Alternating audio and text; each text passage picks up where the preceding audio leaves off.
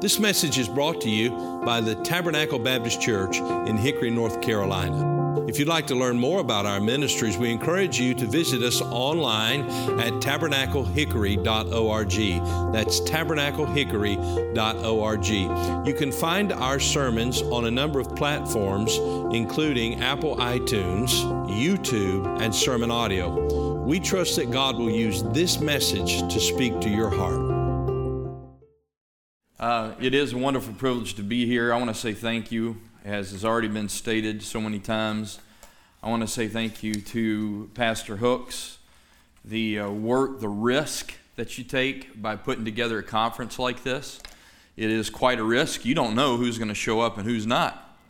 And so I appreciate very much him being willing to take that risk and to be a blessing to all of us as uh, fellow pastors, fellow servants, ministers of God. And uh, Brother Hooks, I appreciate so much your spirit. I really do love it, the way you've worked with me, even in preparing to come here this week. And I thank you very much for that.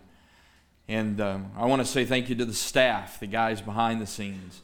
You guys have had to work and work and work uh, in a church that has a Christian school and everything at the same time of the year. You look at your uh, the back sheet of that bulletin. You got all kinds of things going on and this all hits at the same time, I'm certain that there's a lot of staff that uh, you'd never admit to it, probably, and, and probably shouldn't. But um, boy, it's been it's been uh, long days and long nights, and I appreciate that. And I want to say thank you to the staff. Also, want to say thank you to the people. This is not an inexpensive uh, kind of conference to put on. It's um, a invest. It's an investment of a church to put into my church. And I want to say thank you on behalf of Somerville Baptist Church and on behalf of these other men and the churches they represent that you're really investing. It's very unselfish, it's a very missions minded mentality that you have, and even being willing. You know, he was telling us about all that was being invested in, even the guys going golfing, that somebody stepped up and offered to pay for all the guys going golfing. If you could give me his name, I would sure appreciate that. I'd like to talk to that guy. And I want to say thank you to Brother Pauley. And uh, I love Scott Pauley. I hate the fact that I have to preach after Scott Pauley. it's, uh, I can remember preaching Southwide that I think it was that year you're talking about. And Jim Schettler preached first, and then it was me, and then Johnny Pope. And Schettler really, just, it was a, it was a powerful sermon, much like we just heard and Johnny Pope at the end of it, right before it to go up, of course, we all know Dr. Pope can preach. He leans over and he, he hits me on the arm and he says, Well, Shane, do you ever feel like a piece of bologna between two slices of bread? now go get them. That's about as inspirational as, you know, don't take shoes or coin or salute no man by the way kind of inspirational speech. But it is a privilege to be in the conference with Brother Pauley. He was a huge blessing to our church. And I will tell you, the past few months have, uh, well, almost past year now. It's been almost exactly a year coming up. It's been. Um,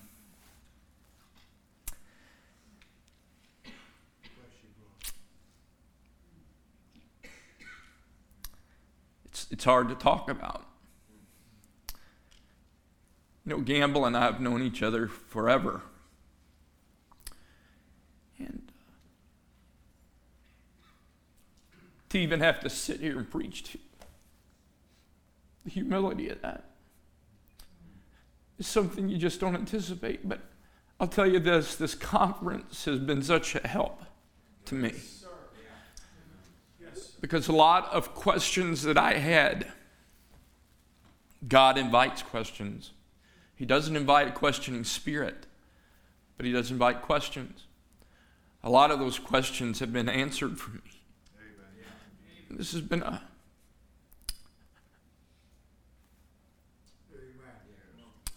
It's just been a therapeutic time for Joy and myself.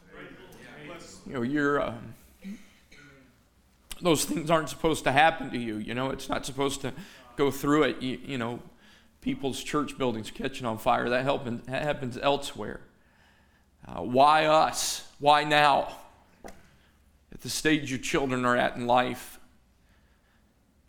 And the Lord brought me to a place for, I've spent over, over the last nine months, first 45 days, never even had a chance to go home. They took, took us right into the hospital. We thought it was heart trouble, and it was actually acute lymphoblastic leukemia. And I can remember the cardiologist is the one who told me. And it wasn't an hour later, the oncologist was there, was there, and it wasn't, but a few hours later, there you are in this uh, cancer treatment center. What in the world just happened? For the next 45 days, you know they're killing everything. It's not, most often it's not the cancer that kills you, it's the cure. If you can survive the cure. And so there were many tears, there was much anxiousness. You know, you're free, you're traveling, you're, uh, you're pastoring, and then all of a sudden you're locked in this room. And then the infections that came after that, there was over a month spent in the time after that. It gives you much time to think, to pray, to draw. And I realized in my life what I'm going to speak to you about tonight.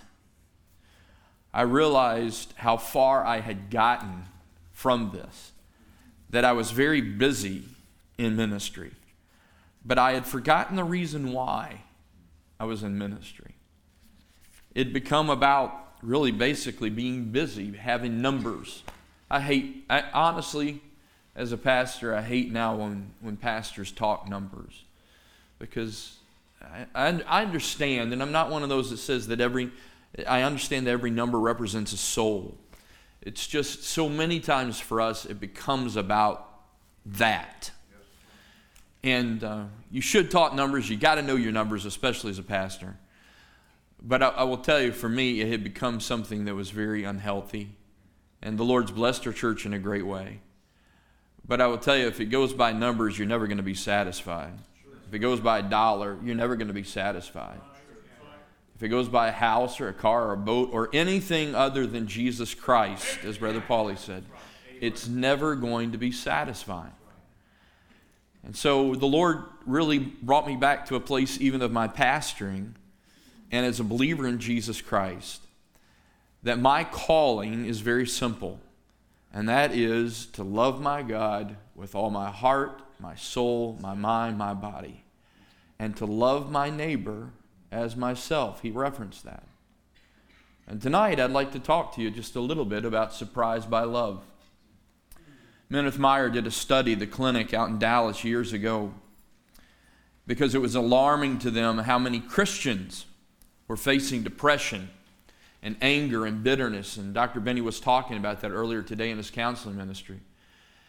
And what they came back with was an amazing uh, deduction, and it was that it wasn't an abuse factor, it wasn't even a time factor. What they came back with is that Christians had come to the place that they were living their lives with such anger and bitterness and selfishness that depression had to follow.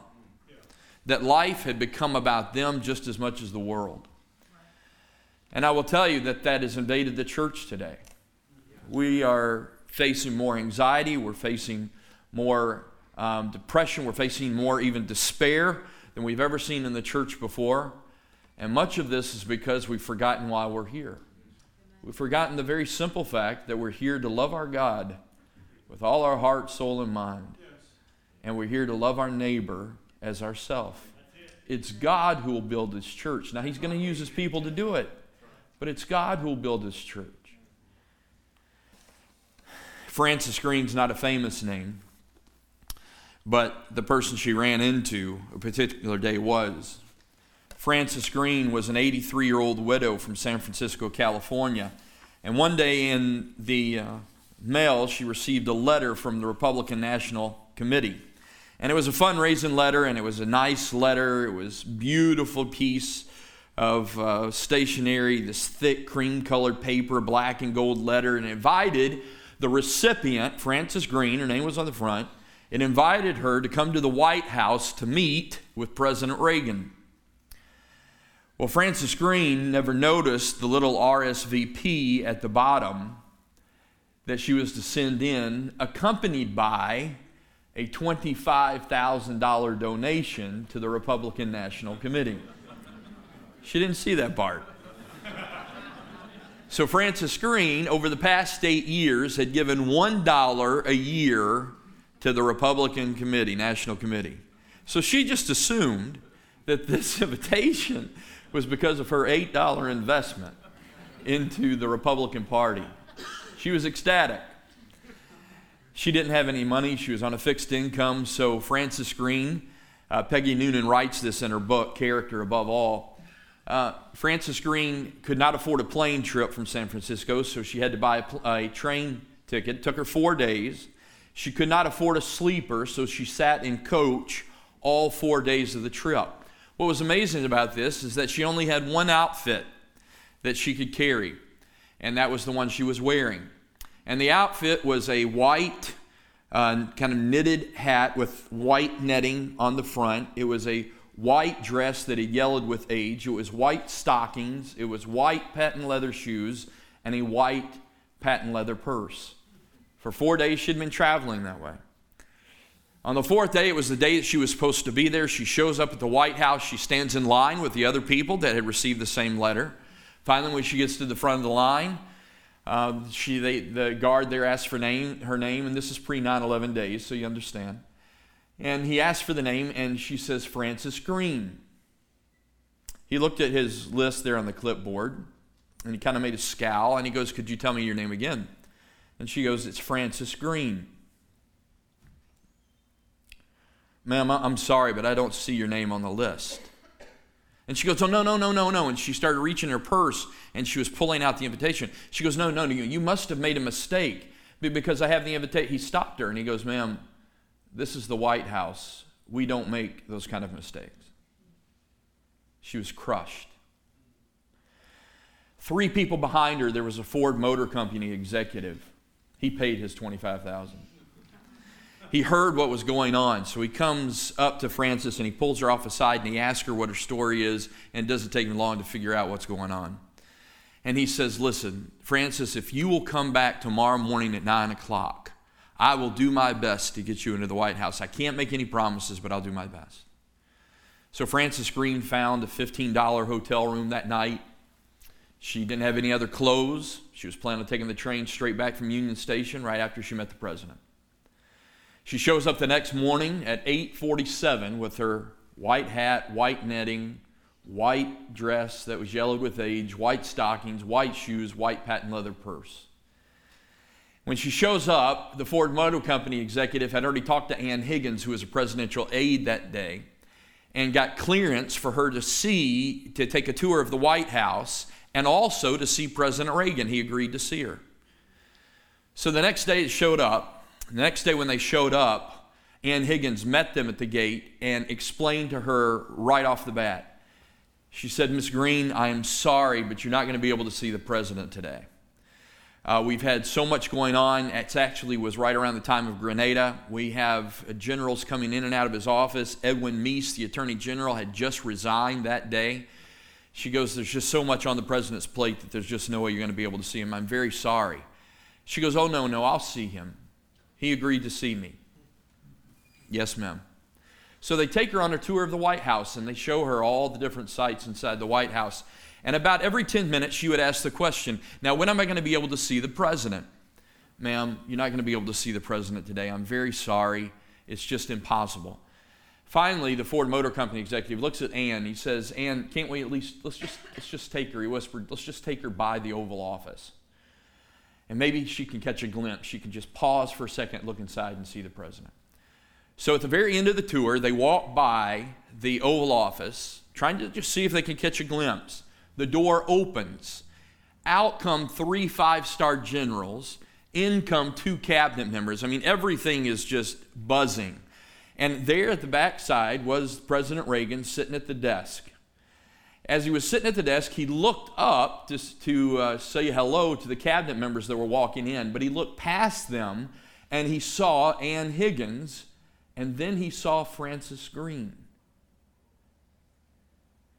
As soon as he said, saw that, he jumped up uh, uh, from the desk. He walked across, all the way across the Oval Office, shouting her name, saying this Frances!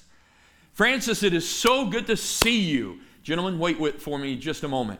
He walks all the way outside into the little hallway where the secretary is, and he goes, Frances, he took her by both hands, and he goes, How have you been doing? He talked to her like she was his best friend from years ago. Now I heard that it was there was a mistake in those stupid computers. They get things mixed up. I want you to know that we want you here and I love you. Tell me how things are going in California. They're talking about things that he remembered from the San Francisco Bay Area. He took 12 minutes. The United States of America's president took 12 minutes with an 83 year old widow from San Francisco, California. Peggy Noonan speechwriter for President Reagan, finishes that whole story with this statement. She said, The President of the United States gave Frances Green a lot of time that day, more time than he had. Someone said it was time wasted. But those who say that didn't know Ronald Reagan. He knew this woman had nothing to give him, but she needed something that only he could give her. And so he took the time to be kind and compassionate. He took the time to surprise her with love. Now, here we are. I was passing on our way over here, a church sign that said um, the particular church, and then it said Independent Fundamental Baptist Church. I am. Somerville Baptist Church is an independent fundamental Baptist church. And I, uh, I stand unashamedly on that. That is who we are. But I will tell you this the world does not care. They could not care less about that. In fact, they're not impressed by our standards, they're not impressed by our convictions. The choir, wasn't the choir wonderful tonight? Man. But I will tell you, the world would not be impressed by that. The world has, the world has better musicians than we have. The world has better entertainers than we have. The world has better speakers than we have. The world has better buildings than we have. The world has better everything than we have, except we have a better Savior. So he tells his disciples in John 13, he says, This is the way that the world will know that you're my disciples it's not by the women being in dresses. It's not by the Christian schools that we start. It's not going to be by it's not going to be by the uh, preaching that they don't come to hear. He said they will know that you are my disciples by your love one for another. Tonight I want to encourage you in this that we need to stop working and start loving. The church has left a terrible taste in the world's mouth that the world finds more love and acceptance in the bar down the street than it does in the sanctuary that we sit in. Those things ought not so to be. Take your Bibles and turn to Luke chapter 10. We're going to move very fast now. Luke chapter 10.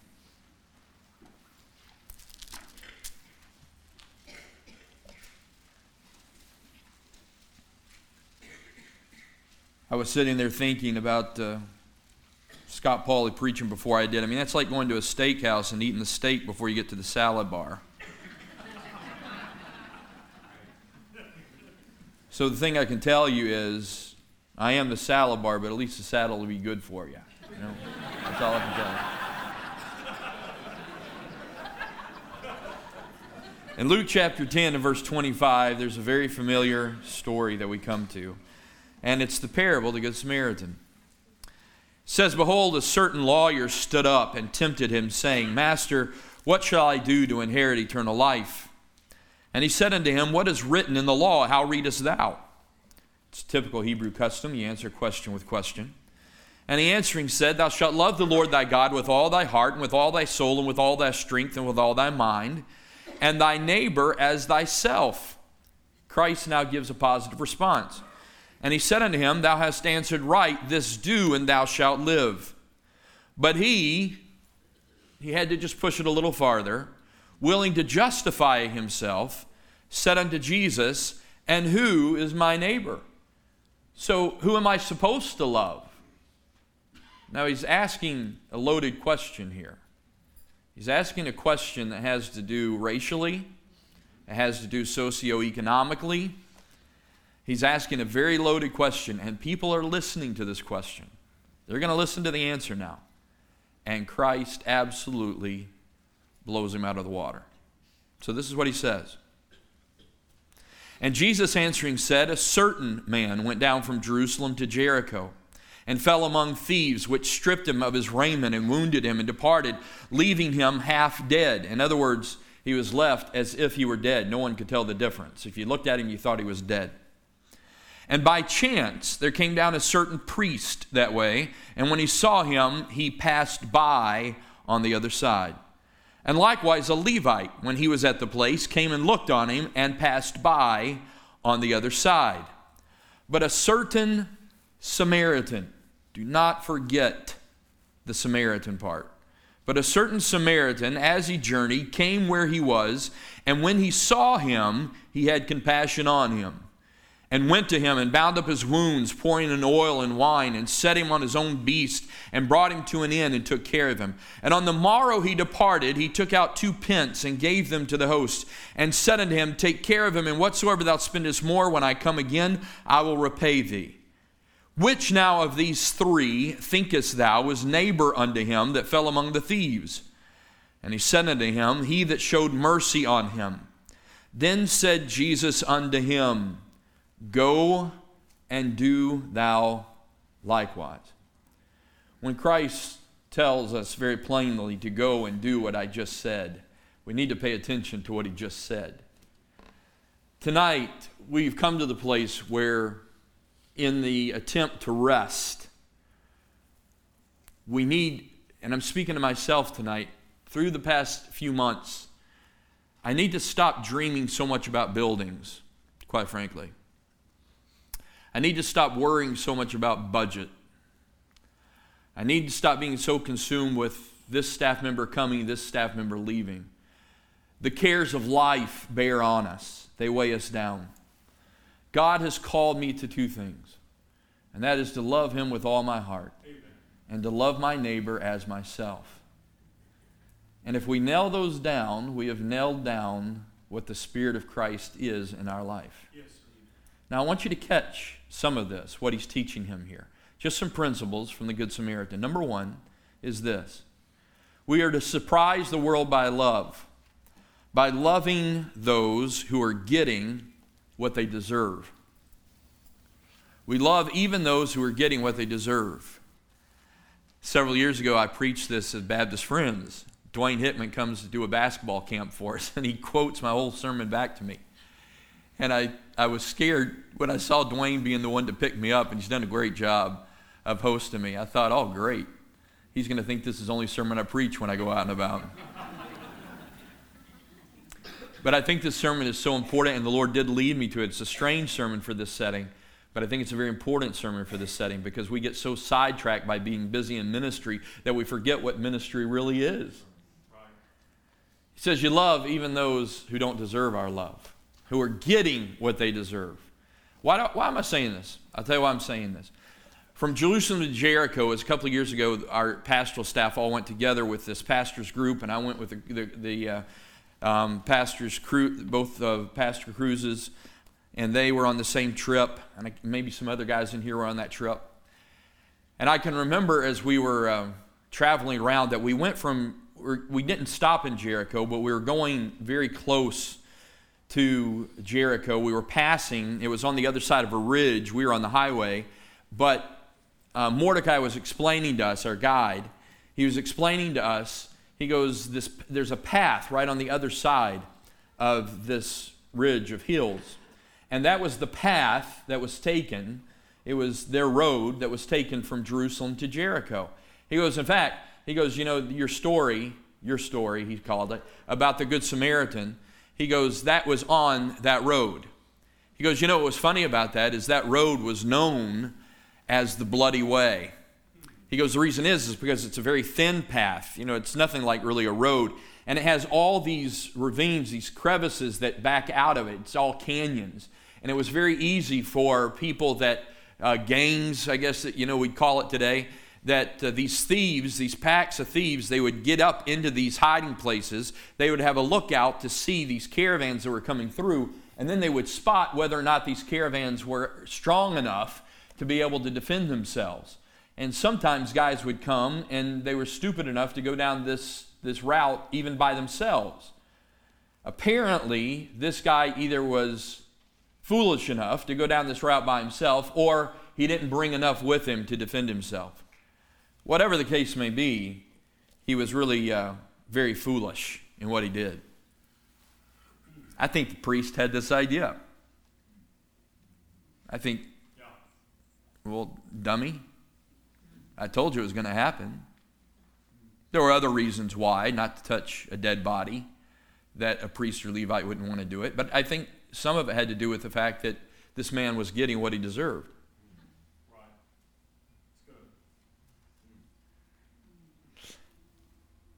We told her, You saw the signs coming. Every youth pastor has. Every pastor's seen it. They're getting too close. Parents are not, it may not even be the parents not being restricted enough. This teenager's just going to be a rebel. And they come into the office one day and they say, Pastor, I don't know how to tell you this, but I'm a child, 15 years old.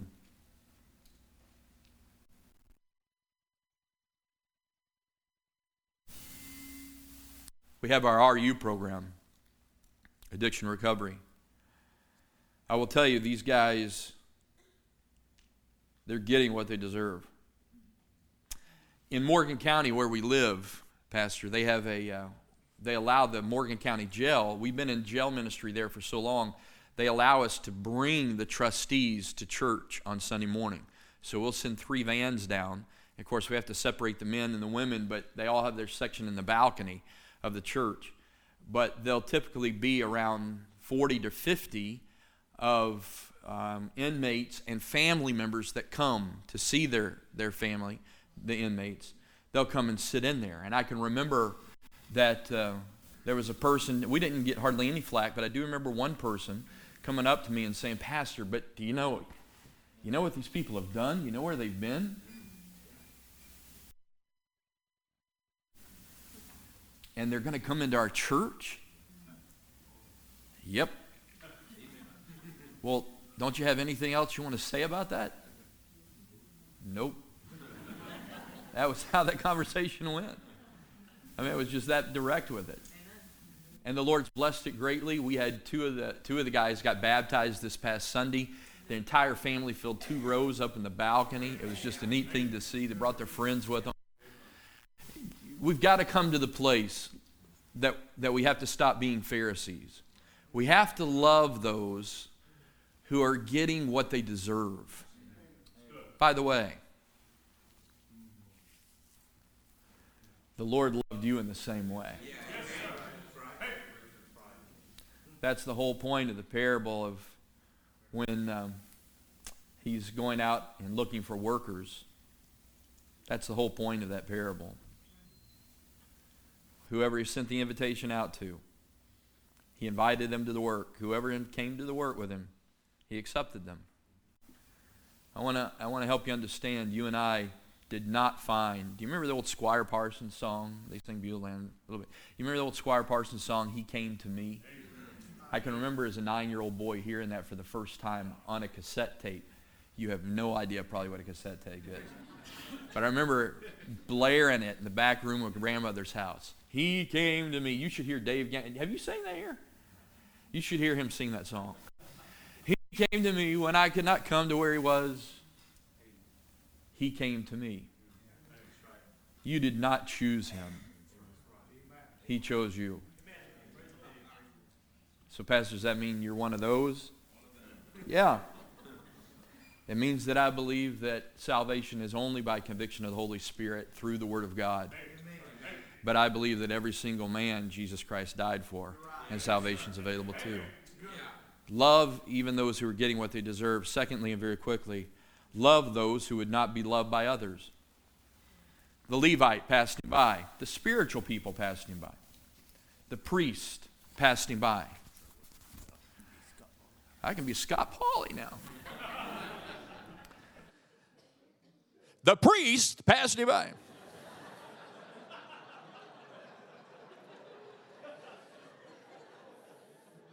That is not how you do it. I just, it just, that's what you hit me. Could I encourage? One of the greatest blessings that I found as a pastor, and I listened to Pastor Hooks, and I'm talking to the uh, other pastors here. Um, Somerville Baptist, we really took on, we are so out in the middle of nowhere. We used to say that we had one blinking light, but we, the light, David, the light doesn't even blink anymore. David passed he pastored 12 miles from me. He was over in Hartselle, and we were out in the country from all that. And uh, man, I see all the cars passing by here. I'm just, just jealous and envious. but to challenge the people, look, let's let's ask God to do a work here. That when people drive by these buildings, when they see what's going on, that only two words can immediately come into their mind and it is the words, only God. May they listen to the preaching and yet look around and say, it's only God. May they listen to the music and may it be quality. May, they have to come away from it that it's been blessed in such a way that it's only God. And when God's the only one that gets the glory, God revels in his glory. Now, let me say this as a result of this I had to change the way I pastored. I had to know everything about everything about everything that was going on. I was the world's worst micromanager. And uh, I would go into I would go into guys' offices and rearrange things in their offices. I mean, I just eh, just an idiot. That's all. and I can remember the Holy Spirit convicting me and he's going, and he said to me, Shane, when are you going to release my people? And so here's how it began to work. The people would come to me with an idea. Before I would put a stamp of approval, yay or nay, and then I would organize how it was going to be done, and I would say this is how it's going to work, and this is how it's all going to happen, and this is who's going to be led by. When the people started coming to me now, then with ideas that that you knew that the Lord could work through or that you were going to take a risk, I said, hey, let's go for it. Now, I would say probably 60% of them have bombed. And that person has to be willing to accept the responsibility of that bombing. But 40% of them hit the jackpot and reach people in ways that we have never been able to reach people before. Very unique ways by simply saying, You, as the people of God, Love those who would not be loved by others. I can't reach them. I'm never going to know them, but you are. I'm never going to see them, but you will. And reach them in ways. You, you ask God, ask God to give you creative ways to be evangelistic, to say, This is, I don't know, I saw some truck go by or some van go by today that had free ice cream written all over it. Let me tell you something, I chased that guy down for half a mile until I realized Wait, uh, well, that's an evangelistic tool. I'm already saved. I can't, I'm, I'm going to preach tonight. I can't admit, I was about to admit I wasn't saved, Brother Scott, just so I could get some ice cream. I thought, how novel. I'm not saying you have to go out and buy a van and paint it up and do a wrap on it that says free ice cream. I'm just saying love those who would not be loved by others. That's the point of the story of the Good Samaritan. Love those who would not be loved by others. Love those who are getting what they deserve. Thirdly, love those who we would consider to be our enemies. It is no accident this man was a Samaritan. And by the way, it's no accident that Christ is telling this story right now. Because we don't have time now, but if you go back to Luke chapter 9, he was in a Samaritan village. And if you remember him being in that Samaritan village, they did not put him up in a posh hotel for the night they kicked him out of town very rudely, very directly. And now you come to Luke chapter 10, and who is the hero of the story? It's a Samaritan. Now you're starting to see the heart of Jesus Christ here. Jesus Christ did not have time to hold grudges. He was on life with he was in life with a mission and a purpose. The people of God, if we're going to rest, we some of us have built up anger and bitterness and this unforgiving spirit for so long that it has absolutely sucked us dry. We could sleep for 36 hours straight and wake up and be completely exhausted because it has nothing to do with our body, it has everything to do with our spirit. And the very best thing you can do is to go to that person before before you go to the temple to worship. Go to that person that either you've offended or has offended you and get this settled. Don't wait for your deathbed of saying, you know, I just want to make sure that I get these things right. No, you want to live life with a short record here and now why God can use this. Love those, even love those who are considered to even be our enemies. This look, this is not about us. This forgiveness. We forgive for the same reason that God does. We forgive for Christ's sake. You want to rest? Some of you, you want to find rest tonight? First thing you need to do is make a phone call. First thing you need to do is make a visit. First thing you need to do is sit, perhaps a family member, at the table and simply say, either number one, please forgive me, or number two, I forgive you. And I'm sorry for withholding that forgiveness. We love those who we consider to be our enemies. We love those who would not be loved by others. We love those who are getting what they deserve. Fourthly, we love even when those we are called to love are disgusting. The Samaritan was going to have to get dirty. He's going to have to get bloody. He's going to have to get muddy. This was not in his Franklin planner for the day. This wasn't on his smartphone. He, he was, he was going to have to, he was just going to have to get in the muck. And here we are in our suits and our ties and there we are in our studies, and man, we just don't have a study. Now we have a separate study so that we can study outside our study, because you know that's what the big guys do. And so we have built ourselves these palaces. On, on my door, I have pastor and has a slide thing. Please do not disturb. I mean, you can't dare get now. If you're a family member, you can get to my office in a second. But if not, you have got to you've got to go through that office to ever get to me. Now, I'm not saying those things are wrong and those things don't need to happen. We understand the process and the need for that. What I'm saying is when is the last time, and I'm speaking now to the delegates, we all started at the bottom of this deal. Dwayne and I were talking to me, we if I bring in young bucks anymore, I have been so disappointed in young bucks lately that we changed our whole dynamic how we do it. We bring them in for internships, and these boys have two to three years at the most to prove themselves. And you know where we start them? Maintenance. Because if a guy has a problem crawling up underneath a tractor, then a guy is eventually going to have a problem with anything else he's called to do. If that's too small for him, if a weed eater is too small for him, if cleaning toilets or having to fix one is too small a task for him, then he has no right to be standing or sitting behind a pulpit. None, because he doesn't get it. Here's the problem We've been at this so long that we've forgotten that too. We forgot that it was Christ who knelt down and washed Judas's feet. We've forgotten how to wash feet. We love even those we are called to love when it's disgusting. And lastly, let me say this we love even when they're getting what they deserve. We love those who would not be loved by others. We love those who we consider to be our enemies. We love even those that we are called to when they're disgusting. And then we love when loving is going to cost us time and money. This threw off completely the Samaritan schedule. Completely. And yet, I want you to understand what he did in today's world.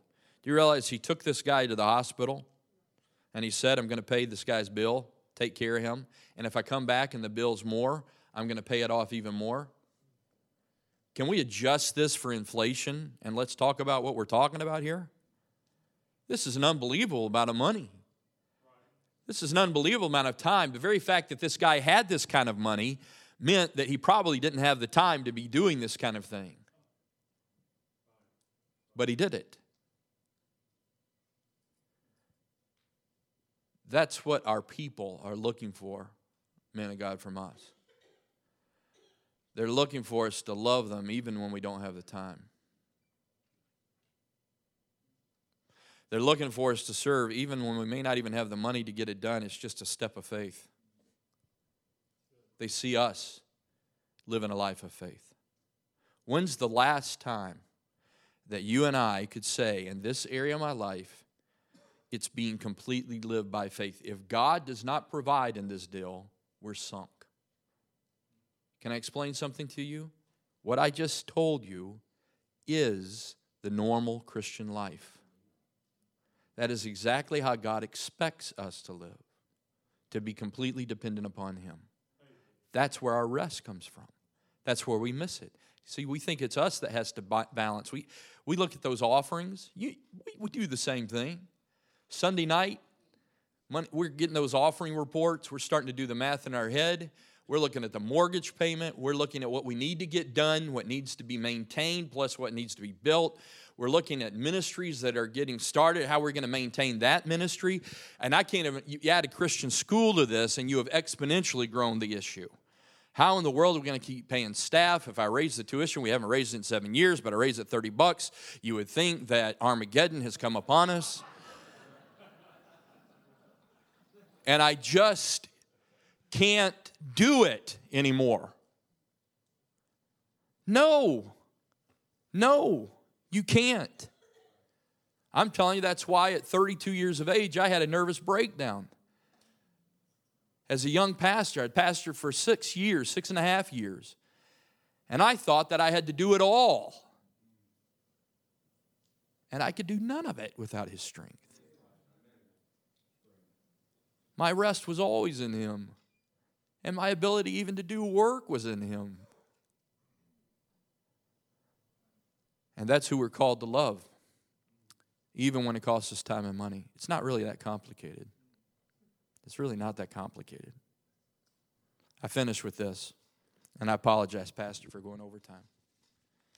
Doug Nichols was a missionary. He was a young single guy.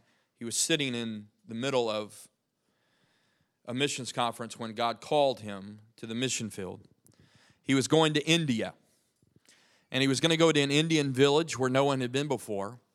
It didn't take him long to raise his support because he was a single guy, and so he was able to get to the field very quickly. He got to the field, and when he got to this village where he was to go, he kind of just did it, you know, in a way that uh, is probably not the wisest way to do it. But he said, you know, I'll learn the language when I get there. And so he moved into the village. And as he was trying to learn the language, as he was trying to meet the people, the people would they would they would laugh at him, they would kind of mock him. It was a very strong, very strong Hindu area. It was about two months that he was there that he developed or he um, got a very acute form of tuberculosis. So they put him in what they called then a sanitarium. And the sanitarium was a lot like this room, but probably half its width. It was circular. If you look at pictures of like old World War I hospitals, that would be the picture. Just a rounded, all white room, um, white wrought iron beds, single twin beds lined up on either side. They put everything, everybody inside the same room. So usually what you went in with is not what you died from because your body was weakened by what you went in with, but you caught what the guy had in the bed next to you. And this is where they put Doug Nichols. And Doug Nichols talked about how he brought in a, a, a, whole briefcase and he had books and pamphlets and brochures and all this in their particular, even dialect, of being able to share the gospel. But no one, no one would take one. They wouldn't even take it. He said one of the doctors even crumpled up one of the tracks and threw it back at him, and all the nurses stood around and laughed. They thought it was funny. He said, I'd been in there about two weeks and goes, I was so discouraged. God, why are you doing this to me? Why are you putting me through this? And he goes, That particular day, they brought in a new patient, and it was an old man, very anemic, and they put him in the bed right across the hall from him.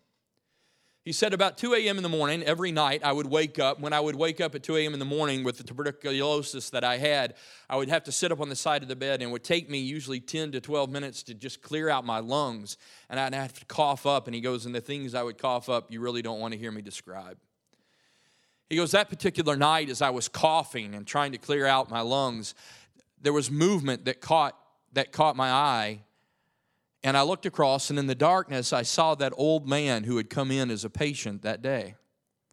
And the old man was lying in the bed, and as he was lying in the bed, he had his arms crossed his chest and his legs pulled up, kind of like a horizontal fetal position, and he was rocking back and forth and back and forth in the bed. And he goes, I couldn't understand what he was doing. He said, finally, the old man, just, I guess out of exhaustion, collapsed back in the bed and laid down, I, and I could hear him kind of crying in the darkness. I didn't think much more about it, and I laid back down and went to sleep. He goes, and it wasn't long, it was before sunset or sunrise that I woke up, but it wasn't of my own volition. He goes, when I woke up, I knew exactly what had happened.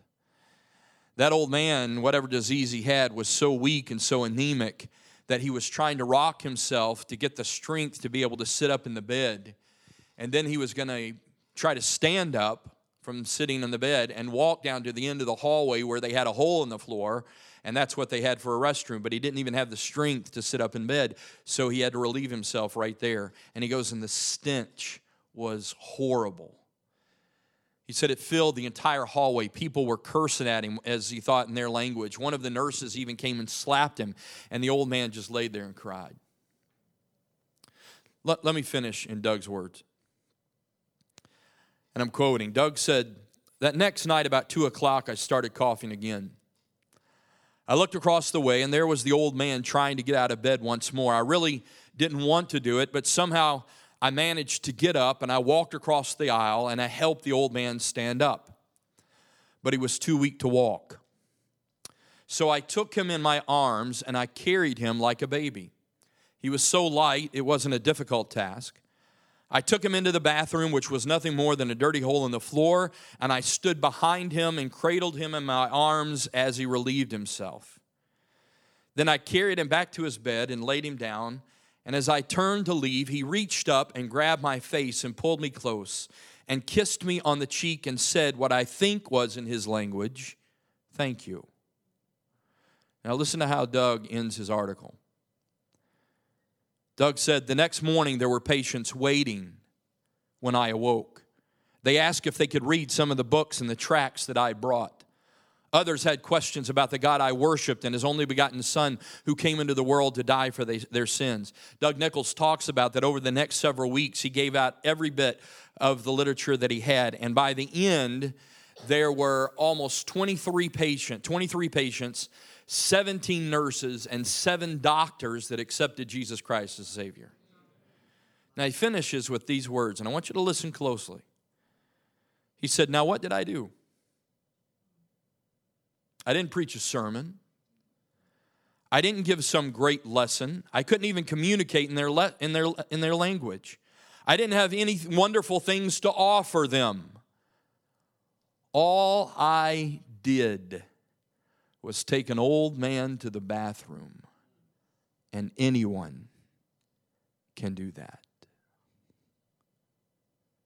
Man of God, we've got to get back to the place where we're taking old men to the bathroom. We've got to quit trying to impress them with